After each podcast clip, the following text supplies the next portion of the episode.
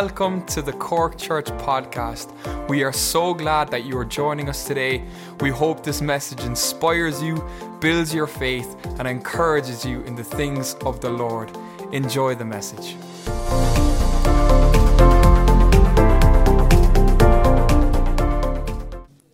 So we want to come around the Word of God this morning. I've, I've titled the message, strangely enough, Spiritual Awakening. And um, I've been stirred in my own heart, and um, I just want to kind of have a look at the scripture this morning. We'll continue on into the New Testament, but if you have your Bible, turn to 2 Kings chapter 4, a very well known portion of God's Word. 2 Kings chapter 4. And reading from verse 1. Father, before we read from your word, Father, I just do pray that, Lord, you uphold me this morning, Lord, and that, Lord, your name will be honored. That's all we ask, Lord. And that, Lord, every man and woman, boy and girl that would hear these words would leave strengthened and encouraged in their faith. and they would go out, Lord, and, and, and do mighty accomplishments for you. That's our heart's desire this morning. We come together, Lord, corporately because you told us to, Lord. But we also know that when we are gathered together in your name, you're here in a particular dynamic. And uh, even though for those who might be at the fringe, Lord, who feel not that they've been missed out in some way, Lord, I pray you would just gather them, gather them in their thoughts, in, in, in their heart today, Lord, and speak deeply into their own situation, that they will leave this house today fed and secure, Lord. I pray in Jesus' name. Amen. A certain woman of the wives of the sons of the prophets cried out to Elisha, saying, Your servant, my husband, is dead, and you know that your servant feared the Lord, and the creditor is coming to take my two sons to be his slaves. So Elisha said to her, What should I do for you? Tell me, what do you have in your house? And she said, Your, ma- your maidservant has nothing in the house but a jar of oil. Then he said, Go borrow vessels from everywhere, from all your neighbors, empty vessels. Do not gather just a few. And when you have come in, you shall shut the door behind you and your sons, then pour it into all those vessels and set aside the full ones. So she went in from him and shut the door behind her and her sons, who brought the vessels to her, and she poured it out. Now it came to pass when the vessels were full that she said to her son, Bring me another vessel. And he said to her, There is no other vessel. So the oil ceased. Then she came and told the man of God, and he said, Now go sell the oil, pay your debt, and you and your sons will live on the rest. May God bless his word this morning. Amen. It's believed that this portion of scripture is written about the prophet Obadiah who hid the, the prophets from King Ahab. So, Obadiah, this is the Jewish perspective. Historically, this is believed that this was his widow, his wife. And so, Obadiah has died, and so she's left in somewhat disappointment. Her husband, who was a prophet of God, had served the Lord, and uh, now she, he's dead, and she's left with two boys. She's left with debt uh, she's left in a very, very vulnerable situation. There's no welfare state back then. Let me tell you, welfare state is only an invention of the last 70 years, if even that, maybe less than that. And so back in those days, you, you, were, you were a beggar, you, you, you had nothing. And so if there was any debt that was laden against your family house, the natural uh, order was at that time was that your children and yourself could, for se- would for seven years have to work that debt off and so a type of slavery or indentured servitude existed as part of that sort of economy back then. And so, you know, you can imagine how this poor woman felt. You can imagine you know, how destitute, how lonely. You know, I'm sure she loved and admired her husband. I'm sure she was on board with the vision that he was a man that declared the righteousness of God to the nation, that he believed in the gospel and the good news of God. And now, but she's now facing, you know, ruination She's now facing destitution, she's homelessness, um, her children being taken and, and, and brought into slavery to pay off a debt, and she is at her wits' end. And so she comes to the prophet Elisha here, and, and so there's this, there's this despair. You can read it in there. And, and, and so, uh, sometimes even prophets begin to despair because I, am not saying I'm a prophet, but pastors sometimes are in similar situations where people come and, and they have massive needs and uh, the prophet says, What am I to do for you? And I've often felt like that. I've had Steve is smiling because sometimes people come to us, and, and, and rightly, we're ministers and you have to come and we will pray. But there's times where you feel absolutely uh, inept in the situation. You feel overwhelmed with the person's burden. You have your own burdens, your own family, your own issues going on, and then and then this overwhelming burden comes upon him. And the prophet himself has no resources. I mean, he, he, lived by faith all his life. Elisha was, people opened the door of his house and fed him one night, and someone else took him in another night, and someone else, you know, and, and that's the way he lived. He preached, and he didn't live an ostentatious life. In actual fact, he suffered the people and lived uh, not above the means of the people. And, and so Elisha said to her, What shall I do for you? Uh, I don't know about you, I hear a little bit of panic there in him, but then I hear a settling because, you know, friends, we are not the source for people's lives. Amen. Can you say amen? We're not your source. Uh, God is your source. And uh, God is your helper and your strength, your very present help in trouble. And, and, and so all preaching and all teaching is to bring us back to the point of true reality that God is your refuge and your strength. Amen. Your very present help in trouble. And I'm sure no sooner had Elisha said, What can I do for you? The word of the Lord touched his heart. The word of knowledge or wisdom came upon him. And uh, he says to her, Tell me what you have in your house.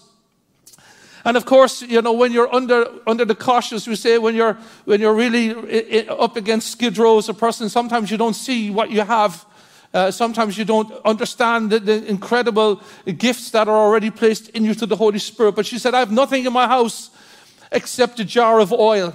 And of course, that immediately, we know where we're going this morning, but that immediately sparked something in Elisha's heart. You know, thank God he knew straight away, he knew it wasn't, this wasn't right, that the story is not complete. This woman is saying she's nothing, uh, uh, she's destitute, but she is less destitute than what she realizes, friends. And she is more rich than what she realizes. And, and, so there has to come an awakening in this woman as to regards what she possesses. And so he's, she said, I have nothing but a jar of oil. Now we, we understand in the Bible the oil is a caricature for the Holy Spirit. You know, the oil of coming down upon the beard of Aaron to the corners of his robes is a signature of the Holy Spirit coming upon the church. And so Elisha, Elisha, when he hears that, I have nothing but oil, all of a sudden he comes alive. He becomes aware. There's an awakening in this man. My home is under attack. I've lost my husband. My children are astray. I've been in church all my life. Now I feel abandoned. But God would say to you, What is in your house? And we're not talking about when you go back to the four walls of your apartment or your flat or whatever you have or your home.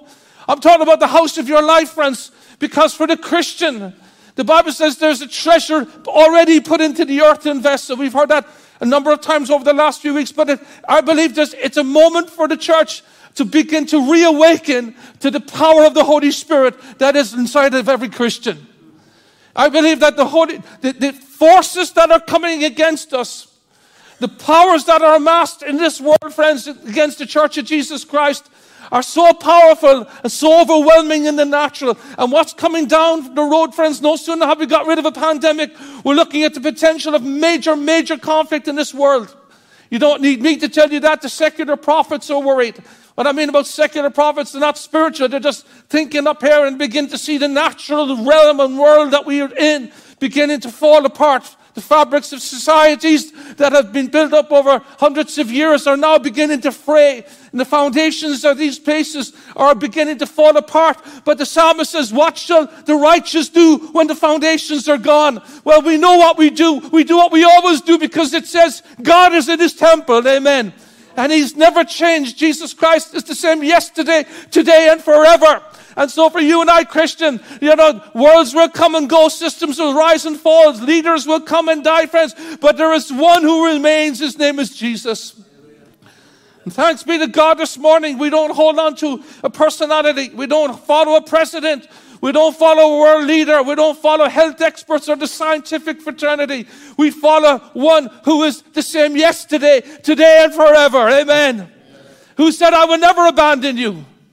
And if you feel abandoned this morning, let me tell you it, it's a feeling, but it's not a fact. And sometimes you need to separate your feeling from the reality. And this is a story here where God has begun to show this woman, you are better led than what you realize. And you have more in the house than what you really understand. But it takes an awakening from God. You know, we talk about spiritual awakening. You know, we talk with this world needs a spiritual awakening. I think it was Pastor Carter recently preached a, message in spiritual awakening. Someone told me about it in our staff meeting, a powerful message. And I began to think about that spiritual awakening. You know, friends, we need to awaken to who it is that lives inside in us. The awakening has to start in the house of God. I hope you can say amen from your hearts today because you are not orphaned. You are not abandoned. You may have lost a husband, you may have lost your health, but I want to tell you there's oil in the house. The oil of the Holy Spirit is inside you. The Apostle Paul, writing many, many years later to Timothy, he talks about stirring up that gift that is inside you. Stirring up the Holy Spirit. And if there's ever been a time in this world, friends, where men and women need to get back to basics, basics it's now. If there's ever been a time where you and I need to start praying again, praying in the Holy Ghost, seeking God's face, hearing with a spiritual ear to what the Spirit would say to the church. That's what John writes in Revelation. To him who has an ear, let him hear what the Spirit is speaking. Many of us have moved so far away from the moving of the Spirit. We've become you know, our pet doctrines have taken over, or our pet extre- expressions. And I'm not against expression of worship, and I'm certainly not against doctrine, friends. But I want to tell you, it must never unhitch us from the power of God. This Christian life is not a difficult life. You've heard me saying it's an impossible life without the Holy Spirit. What I mean by that, friends, you can get so far on your doctrine. You can get so far on your disciplines. You can get so far on your own thinking and on your own strength. But there comes a time when the Bible says that young men will utterly faint. There comes a time when ideas will run out. There comes a time when all your thinking will fall to the ground. But there comes a moment of revelation. And God is, I hope today, starting something in my heart and in your heart that will get us to consider who it is that came into us at the point of salvation, who it is that dwells inside you today, that you and I understand that there is a revelation of God, fully God, that comes to reside in the heart and in the life of every Christian man, woman, boy, and girl. And the Bible says that is the expression of God, that God wants that light to be seen by this world. And as she began to realize, she got that oil and she began to pour it into other people. A Christian that's not pouring out, friends, is going to run dry very quickly. And that's what's happened to much of modern or Western Christianity. It's become insular. It's about feed me. What can you do for me? Come to church and make sure I get the right sort of songs, and the right sort of mood. You know, and has it's, it's, it's, and eventually ends up being dry and bankrupt, a consumer Christianity. And let's be honest, that's what's driven the Western church for the last 30, 40 years. From the prosperity movement to the faith movement, all about fattening ourselves in life, making ourselves a better you. What about making this world a better world? Amen. What about reaching men and women for God, the true heart of God? What about laying down your life for others? What about living this life for the glory of God and for the souls of men? What about turning around the very purpose of why we were brought in and elected to be the sons and daughters of the living God? And this woman ran on dry. She believed she went, but she went through a test, friends. And I want to tell you, nobody, nobody in this world, none of us, friends, will avoid the times of testing. None of us will avoid times of distress and fear. We all were praying for Pastor Hamp as he went to the States that God would give him some quality time with his mom. He knew God was going to take her. We knew God was going to take her. There was no shock in that. But I want to tell you, friends, in the midst of disaster and death, God did a healing in his family. Amen. And God brought them together. They had times of worship and praise. I'm sure he'll tell you the story himself. But it was like, where, death, where is thy sting? And grave, where is thy victory? Amen because you begin to drill down deeper when all these things are peeled away, when life and all the luster of life, all, all, the qualities of life don't mean the same to you anymore. I want to tell you, Jesus Christ is the same yesterday, He is the same today, and He is the same tomorrow, and He's the same for eternity, friends. He still loves you, He still loves this world. He is invested into you, He has invested His Holy Spirit into us, amen. He loves us, He hasn't abandoned us, and you're not on your own. Greater is He that is in you than he that is in the world. Powers of darkness tremble when you walk the streets of Cork. You don't even know it, but they do. Because you don't realize, and may God give you an awakening to who it is that lives in you. May God give me a revelation of the absolute power because the excellency of the power is God. And if this world has any hope, it needs to see a real Christian. It needs to see a real church, friends. Men and women that have discovered the oil of the Spirit. Hallelujah. Hallelujah. And first Acts chapter 1, and Jesus spoke to his disciples among the last words before he rose from the Olivet and went to heaven. He said, You must go to Jerusalem, you shall receive power when the Holy Spirit will come upon you. The word for power in the Greek is dunamis, it means dynamite. Can you say amen? Hallelujah. Ukrainians are looking for dynamite friends to fight their enemies, but I want to tell you there's a greater power in this world, and it's the power of the Holy Spirit. The power to be able to whisper in the ear of Mr. Putin and tell him bring his armies back. Hallelujah. I want to tell you, friends, prayer is powerful. The Holy Spirit is still God. And the Holy Spirit would have a church understand that when you came to Him, He filled you with the power of God. He filled you with the Holy Spirit. You didn't get a little bit of God, you got all of God. And there comes moments, crushing moments, moments when your back's to the wall and you have no answers. Let me tell you, they're actually powerful moments because they're, they're the moments where you step into something very different. We saw it with Israel back in Rephidim. Number of days they're outside, they're out of Egypt, they cross the Red Sea, but they go to a place where there's no water and the people are complaining.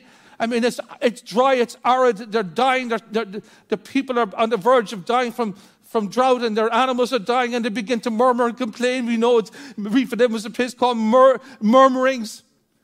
And they're, mo- they're moaning. I don't know how, I'm sure you've never moaned to God about your lot in life. I'm sure you're far more virtuous than that. But I've many times moaned about mine in dry and difficult times. But it seems, friends, in those difficult moments, something, it's a make or break moment. And I think in history, in the world that we live in today, we are at a make or break moment. We are at a time where it's sink or swim. It's either go deeper, friends, or, stay, or, or, or, go away, one of the two. It's either put the roots down deeper now and draw up the sustenance of heaven so that you can stand strong, that those roots of that tree will stand as a testimony to a world that needs to see a testimony. And in Rephidim, of course, there's many moans and groans, but it's there where God met them with rivers of water. Hallelujah. And that's where God wants to meet you. And you shall receive power. And the day of Pentecost, Acts chapter 2, you see this incredible move that has never happened before in the history of man. Up to, it was the fulfillment of Joel chapter 2 that in the end days I will pour out my spirit upon all flesh. And we see this incredible move of God. This is the birth of the church now. Acts chapter 2, Jesus has died, he's risen to glory. And now they're 40 days later, they're in an upper room in Jerusalem. 120 people, the 12 apostles, and uh, uh including 100 and whatever extras with them. And they're in a large upper room, and, and there's a bloodlust still in Jerusalem looking for them. The, the Jews haven't finished yet. They've crucified Jesus, but man, they're trying to lay waste to any testimony of Christ. And they understand that they're in a savage moment, talking about armies looking for them. If they even got wind of where they were, they were going to be dragged out into the streets as heretics and stoned to death. And they knew it. They knew the anger of the religious Jew of their time. But yet there is an obedience to the Spirit, regardless of the trial and circumstances. They're found in the presence of God, waiting upon God. And then in Acts chapter 2, a mighty rushing wind comes through the whole place and shook the building. And they all began to speak in tongues and, go, uh, uh, uh, speak in new tongues as the Spirit gave them utterance. And that was the birth of the Christian church. A church that was led by the Spirit, not just, not just a new covenant. New covenant, friends, is the foundation of everything, but it was hinged to the power of God. You are not just a doctrinal statement, you are hinged, hitched to the power of God. And that revelation has to come into the heart of every Christian. If there's going to be any hope for our nation and the nations of this world, it's the hope comes from a church that begins to realize and begins to awaken to the fact that you are not without friends. You are not poor. You are not poor. I've been to some of the poorest regions in the world and met some of the richest Christians, not by monetary value, not at all, friends, but that's not how God judges rich and poor. Let me tell you, I met some super rich people, and they're the most miserable beings that have ever walked in God's two, on, on two feet. But I've met some people, friends, who've had nothing. Having two pennies to rub together, haven't even a pair of shoes, and yet the glory of God's upon them because they live by a different economy. They live by a different revelation. They don't live for the time. They don't live for time. They live for eternity. Amen. They don't see three score and ten as being it's all about this. Friends, it's not. Uh, the older I get, the more, the more there's more time behind me than there's ahead of me. And I'm beginning to see that all the, the valuation systems that I thought I had right get tested because it's about something far greater, more powerful.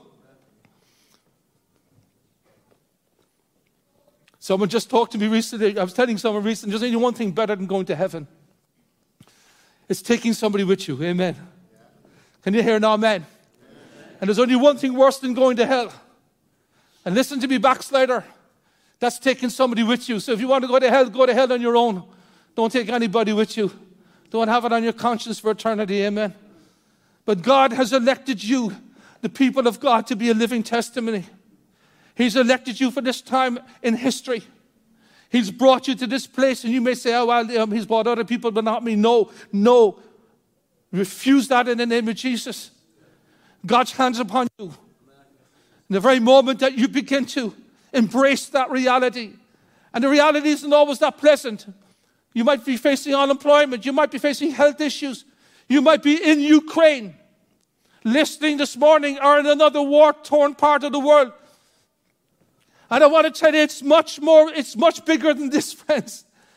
It's much bigger than just the physical realm around you. It's about the glory of God and coming into an awakening of the Holy Spirit that lives within you. The Apostle Paul says in 1 Corinthians chapter 12, he's writing to the, the a church, the Corinthian church. If there, if there was ever a church in the Bible that was so similar to the churches of today, it's the Corinthian church. The Corinthian church is probably socially the closest type of church to the type of world. Why? Because Corinth was a horrendously immoral city. It was, it was very far from God. The Christians who got saved had a lot of issues. There, some of them were living in marriages they shouldn't be living together. They were living together outside of marriage, which is absolutely not the will of God. It's actually it's breaking the commands of God. They're in all forms of, there's all forms, of, they're still drinking, still getting drunk, which is not the life for any Christian. Yet they're saved.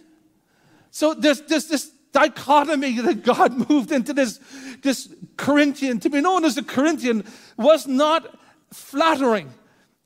A Corinthian was a whoremonger, it, it was a party goer, hedonistic uh, uh city, you know, uh, and it was, it was full of difficulties in the church immorality, backbiting, strife, trouble.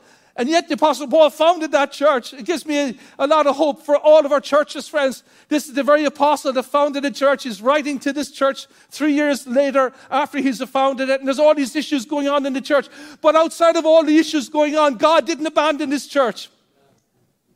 Hallelujah. Thank be to God. He's not an American or an Irishman. In America, you got a system, three strikes and you're out, and you could do 10 years or something in prison, something crazy. Some of the state, parts of the states, they have this. If you break the law three times, you do a mandatory, no matter what, you do, can do a mandatory 10 years or life. Someone, I, I can't remember, but whether it's America, please, if you're American, I don't mean to insult you. What I'm trying to say is that thank God he's graceful. Amen. Thank God he doesn't deal with us according to our sins. And even in the midst of our failure, as with the Corinthian church, there was these moves of the Holy Spirit. Crazy, man. You, you and I would have walked in and said, Oh, I don't know about this. You know, you know, there's a lot of carnality here, and there's a lot of flesh going on here, but yet there was this move of the Holy Spirit. Uh, praise God, amen. Isn't he, isn't he just amazing how he deals with us and how he treats us? And he understands that we're but we're just, we're just clay, friends, made from the dust of the earth. Isn't it just wonderful how the Lord is so kind to you and I today that He doesn't deal with us according to our failures? Concerning spiritual gifts, brethren, I don't want you to be ignorant. And so, this, there has to come an awareness that, first of all, if you're not aware, Christian, that the Holy Spirit lives in you, the Bible says the Holy Spirit lives in you.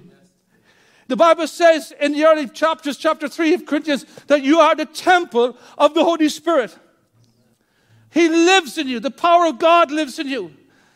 And you should be expecting Him to move in your life. If God is in you, then He wants to break out of you. Amen. He wants to break through the earthen vessel. He wants to bring to this world a healing hand, a touch from heaven. He wants words of wisdom to come out of you. Can you say amen? He wants words of knowledge to come through you. He wants great gifts of faith to come out of his body, the working of miracles, prophecy, tongues, the interpretation of tongues.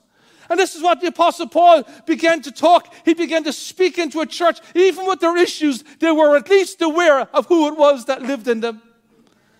Oh, they had their issues, and there's no doubt about that. Concerning spiritual gifts, I do not want you ignorant. You know you were Gentiles carried away to these dumb idols. However, you were led. Therefore, I will make known to you that no one speaking by the Spirit of God calls Jesus a curse, and no one can say that Jesus is Lord except by the Holy Spirit. And then he goes in and he starts to bring order and direction and understanding to these manifestations that are happening in this Corinthian church among these Gentile people that, are, that were so far from God, who've been brought into salvation and are seeing an explosion of the power of God. I tell you, friends, I thank God this morning that you and I, friends, there's hope for us, friends. Amen. If this church could move in the spiritual dynamic with all its warts and troubles and difficulties, there was so much orphanness going on there. There was incest going on in this church. There was rebellion going on in this church. Paul had to write into all of it and deal with all of it, but it didn't stop the Holy Spirit. It doesn't stop the Holy Spirit. As he is gentle, he's also formidable. Can you say amen? amen? He doesn't turn away from you and I. That's old covenant. God would turn away, but in the new covenant, I will never. Jeremiah 30, 32, I will never take my eye off you. Hallelujah. And so, in the midst of this outpouring of the Holy Spirit, Paul begins to talk to them. There's diversities of gifts, but the same Spirit.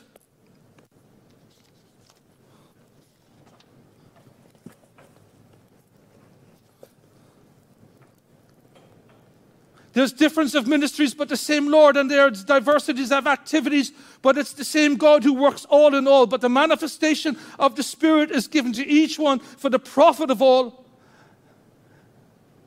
For to one is given the word of wisdom, to the Spirit, to another the word of knowledge, to the same Spirit, to another faith, to another uh, uh, by the same Spirit, to another gifts of healing by the same Spirit, to another the working of miracles, to another prophecy, to another discerning of spirits, to another different kinds of tongues, to another the interpretation of tongues. But all of these things work for the upbuilding of the body. And so, as I was asking the Lord. And I've taught of Corinthians 12 many times. I've tried to at least get here once a year with our church. First of all, to understand that the Holy Spirit is in the house. Second thing to understand that there's gifts of the Holy Spirit available. And thirdly, that we are encouraged to stir up that gifts and begin to seek the better gifts. And if we are going to meet the challenges, and if you are going to try to meet the challenges of what you're up against today on the power of your own mind only and on, on your own education or on your own smarts, you're not going to get very far. And this life was never meant to be a life that was driven by the flesh, it was a life that was to be led by the Spirit. It's those who are led by the Spirit of God are the sons of God. Spiritual gifts, pneumaticus in the Greek. That's a Greek word to talk about the, the wind and the power of the Spirit. Do you know the wind's still blowing, friends? The Holy Spirit is still God. God can touch the deepest parts of your life. And the gifts of the Spirit is where we get the word charismatic from. Charisma. You know, there's gifts available today, and much of the church is ignorant of it. Much of the church has since, well, we did that a few years ago. Oh, th- that was needed back then. We got the covenant of grace, we got great worship, we got media. Well, let's see how far the media and great worship is going to get us. Because I want to tell you, it's not by might, it's not by power, but by my spirit, says the Lord. Amen. And you and I need to come back again to the Word of God and start to seek a pattern for our lives that we have neglected. And the Bible says in the book of Hebrews, How shall you escape if you neglect such a great salvation? We should never, ever unhitch this from the grace of God. This is the grace of God, friends. The grace of God to you and to me to be able to meet the challenges that are insurmountable.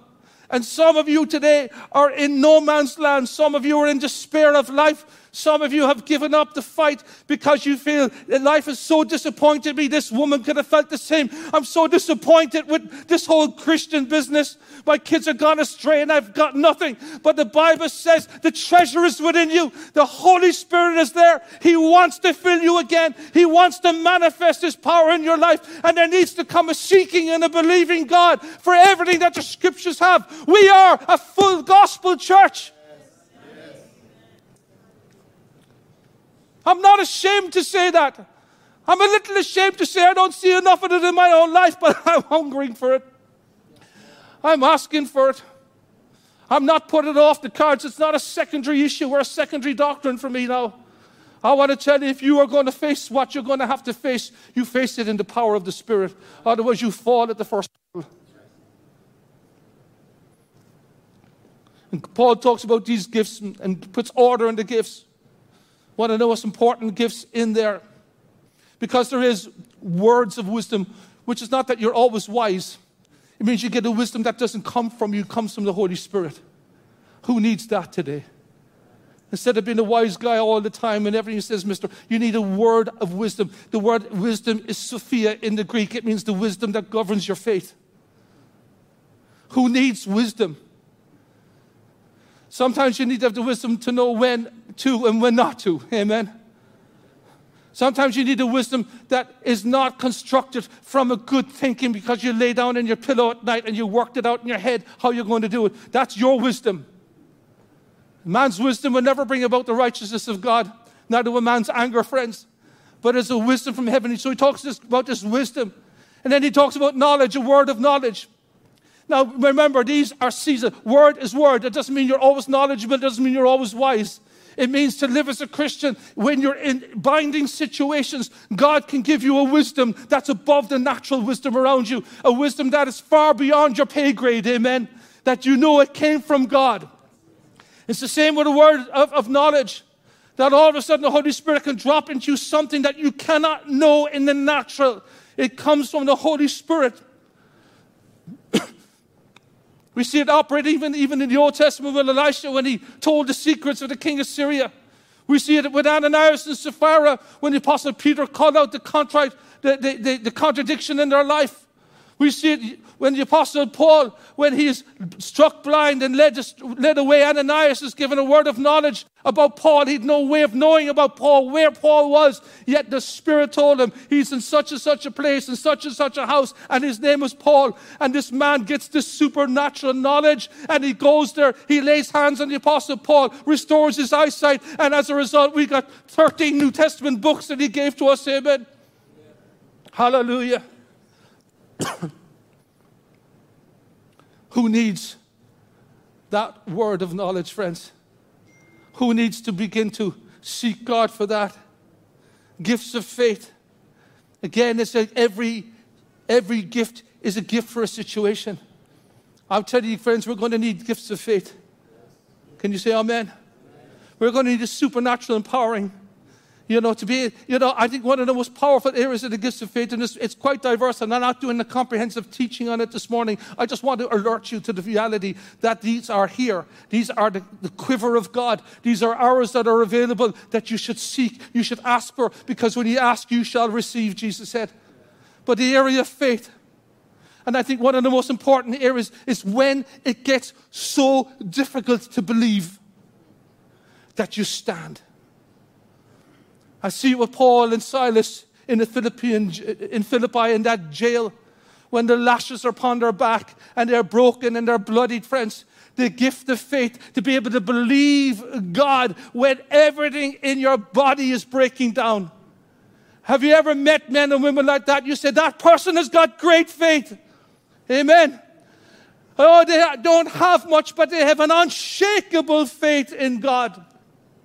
Not just faith to see the supernatural, and that's awesome, but to be able to stand when everything's taken. Well, I wonder what, what, was, what was Job's greatest faith? When he had all his sons and daughters and all his wealth, or when everything was taken, that he had an unshakable faith in the justice and goodness of God.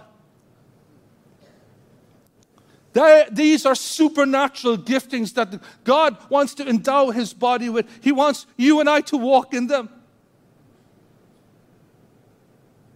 Gifts of healing. Oh God, and again, it's not that someone has the gift of healing that you go along, plonk, plonk, plonk, heal, heal, heal. It's gifts for each circumstance that men and women say, can seek the face of God. And God can give a moment in time where you will lay your hands and your prayer of faith and the laying on of hands will see the supernatural come to pass, friends. Well, I want to tell you, it hasn't ended. It may have moved away from these regions of the world to other unreachable parts of the world, but it is still the economy of God. It's still God's will for you and I to seek the power of God to move in the miraculous. You know, I believe with all my heart that we're going to see more of this as we come towards the end times. When education systems begin to break down, when financial structures fall apart, when food shortages come in, when health begins to slip away and people can't quite get to you, when all the great structures that we have around it, who needs God? We've got a great health system. Who needs God? We've got a great social welfare system. Who needs God? I've got a big bank balance. I can work my way through, and there's nothing wrong with any of those things. Don't make me wrong, but I'm telling you, when the skid row comes, when the difficult times come, it's going to need men and women of the Spirit, friends, that can lay hold of healings for us, that can lay hold of words of knowledge, words of wisdom, friends, gifts of faith. Don't be ignorant of who lives inside you, what He has the working of miracles to another prophecy. Prophecy in the Bible is not just foretelling the future, what's going to happen. That is probably 10% of all prophecy that we read in the Bible, if even that. Most of it is speaking the word of God under the anointing. It's like a preaching.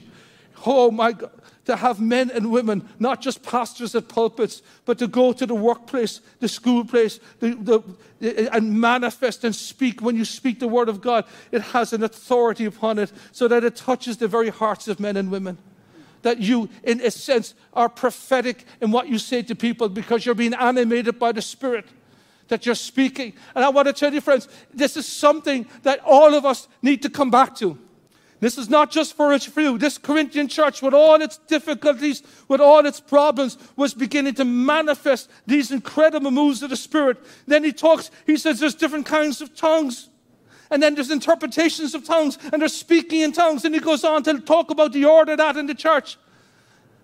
And I began to think in my own life, I speak in tongues, but I've, I'm becoming less and less invested in the gifts that God has given me. How many of you who are filled with the Holy Spirit, baptized in the Holy Spirit, speak in tongues, reach for that gift in time of trouble?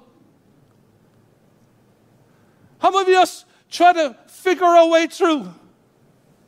When the Bible says it is it is those who are led by the Spirit of God. And so when you find yourself in your home and the walls are closing in around you, and you feel disappointed and you feel you have nothing, let me tell you that is just not true. Because the Holy Spirit, who's resident in you, has every one of these gifts. That means they're resident in you as well. They don't come from you, but they can come through you because He lives in you.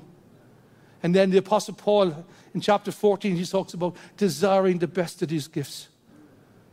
The best, he talks about discerning of spirits. He, uh, there's so many, uh, nine and uh, uh, gifts of the Spirit here. You begin to, and then in Romans 12, there's another seven ministry gifts you can read there as well. And friends, the reason I'm saying is because we have, it has fallen dormant in the Western church. In the, the charisma, the gifts. There was a movement many years ago, and the doctrinalist ones nearly died, nearly killed it because it wasn't completely correct. The charismatic renewal. I was a great fan of it. Many will disagree. Not that I endorsed all of it. No, friends, there was a lot of flesh. There was a lot of mixture. There was a lot of strange thinking going through it. But undeniably, men and women were coming into the gifts of the Holy Spirit. Men and women were beginning to speak in tongues. Men and women were opening up the scriptures again. Men and women were praying in faith for healing, and God was beginning to heal. Just like the Corinthian church had a lot of problems going on. But I want to tell you, friends, I'd rather have a move in the Spirit and all the problems than have everybody having their doctrine right, sitting proper, and having no power of God. Oh, be adventurous, Christian. Come before the Lord and begin to say to God, The Holy Spirit lives in me. The hour demands a church that would rise up in your power. I'll be that man, I'll be that woman by your grace, by, by your kindness, God. I'll seek you for the, these gifts. I'll seek you for a manifestation of your spirit. I want to tell you, without that, it's only hum, Groundhog Day. Without that, it's the same. We'll be back here next week, and we thank God for his patience. Amen. Because God doesn't run out of time. But we can waste a lot of time between now and the grave. When are we going to go to a place where we have exhausted our own thinking, where we have exhausted our own strengths, and say it's just not enough? I need a supernatural move of God in my life. It's not enough. Our technologies are not enough. Our wonderful worship is not enough. Our kids' programs are not enough. Our coffees and teas, which are beautiful, are not enough. What we need is a move of the Holy Spirit.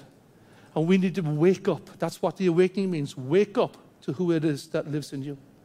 And if you wake up, O sleeper, and cast off your slumber and begin to raise your eyes to the Word of God today and say, This is historically correct and it has worked, it'll work again for you and it'll work again for me. Oh, God, help us. Help us to start speaking in tongues again, singing in tongues again. That prophecies will come true for our lives, eh?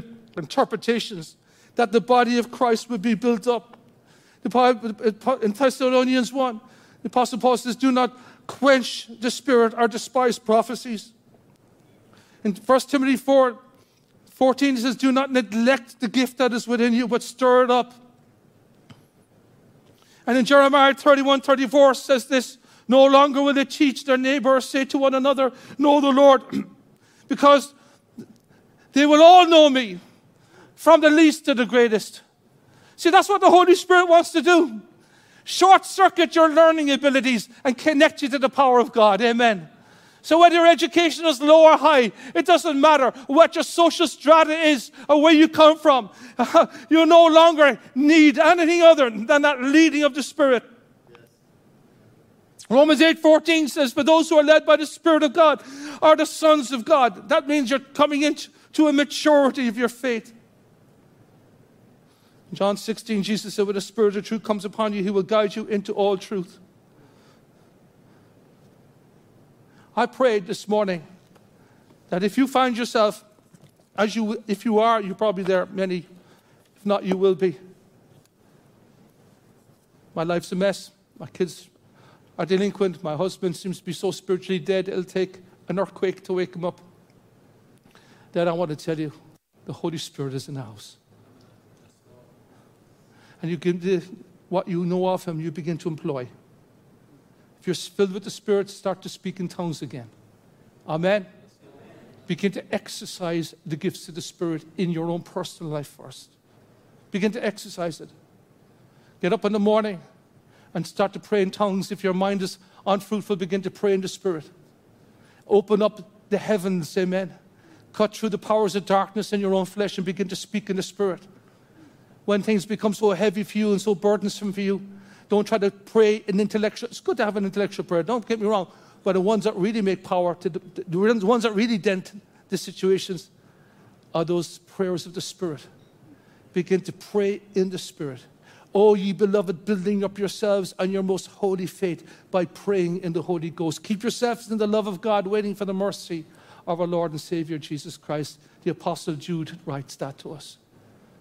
And so begin to speak in tongues.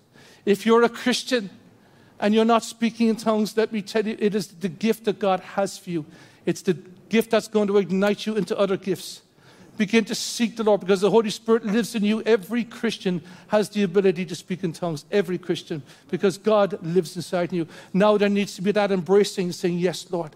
And there needs to be that openness to that out of your innermost being will flow rivers of living water. So this he spoke of the Holy Spirit. Amen. Begin to speak to yourselves. The Bible says in psalms and hymns and spiritual songs, making melody in your heart unto the Lord. Start to live spiritually. Let it be natural to you, not contrived. Let it be something that's not just a Sunday morning or a Wednesday night experience for you, but it's an everyday experience for you. Let it be said of you that you are like a one man, one woman church. Wherever you are, you commune with God and you bring the life of God and the power of God. Begin to manifest, begin to pray with people in the workplace. When they talk about sickness, they'll say, I'll get my pastor to pray for you. He probably won't get around to it anyhow, but you can pray for them. Holy Spirit lives in you. You can lay your hands on them. You can cry out to God with the same spirit that cries, Abba, Father, and big intercession. And after you've done it a hundred times, you might see a hundred and one time, you might see your first miracle. Do I hear amen? Maybe you're 200 times of laying hands on someone. You see your first healing. And then you begin to see, as I begin to exercise what God, as I begin to step into, as I begin to employ, as I begin to trust, then the Holy Spirit begins to honor your faith. And it begins to move in an extraordinary way in your life. Thank you for tuning in with us today. Make sure to follow us on Facebook and Instagram at Cork Church. Also, make sure to like and subscribe to our YouTube channel. If you have any questions at all, you can email us info at corkchurch.com or just check out our website www.corkchurch.com. Again, thank you for tuning in and see you next time. God bless.